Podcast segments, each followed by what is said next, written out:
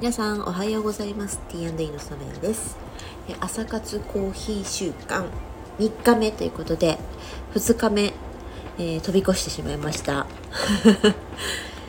えー、今日は今日も晴れましたので外で開催してみたいと思います。えー、昨日もお客様来てくださってですね、えー、前も来た見ましたっていうことでお立ち寄りいただいた方とか、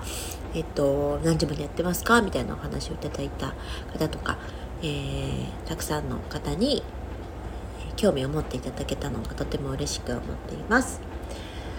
えっ、ー、と、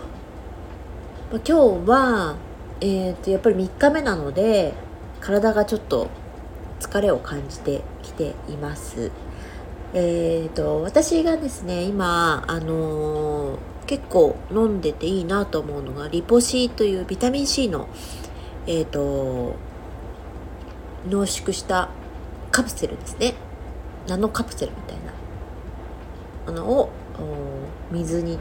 溶かして飲むんですけれどもそれがね結構あの疲れをためない感じでうんいいなというふうに続けています。割と夜飲んでから寝ることが多いんですけれどもえっ、ー、と最近は朝空腹時に飲んでもその日シャキッとできるなっていう気もしているので、えー、まあたまに疲れがこう残っちゃったというかいう感じがした時は朝にも飲んでいきます。あの体の不調はですねやっぱり40代になってくると自分の力ではどうにもならないことが多くなってくるかなと思うので、まあ、そういったサプリメントもですね有効に活用しながら、えー、自分の体をメンテナンスしていきたいなというふうに思っています。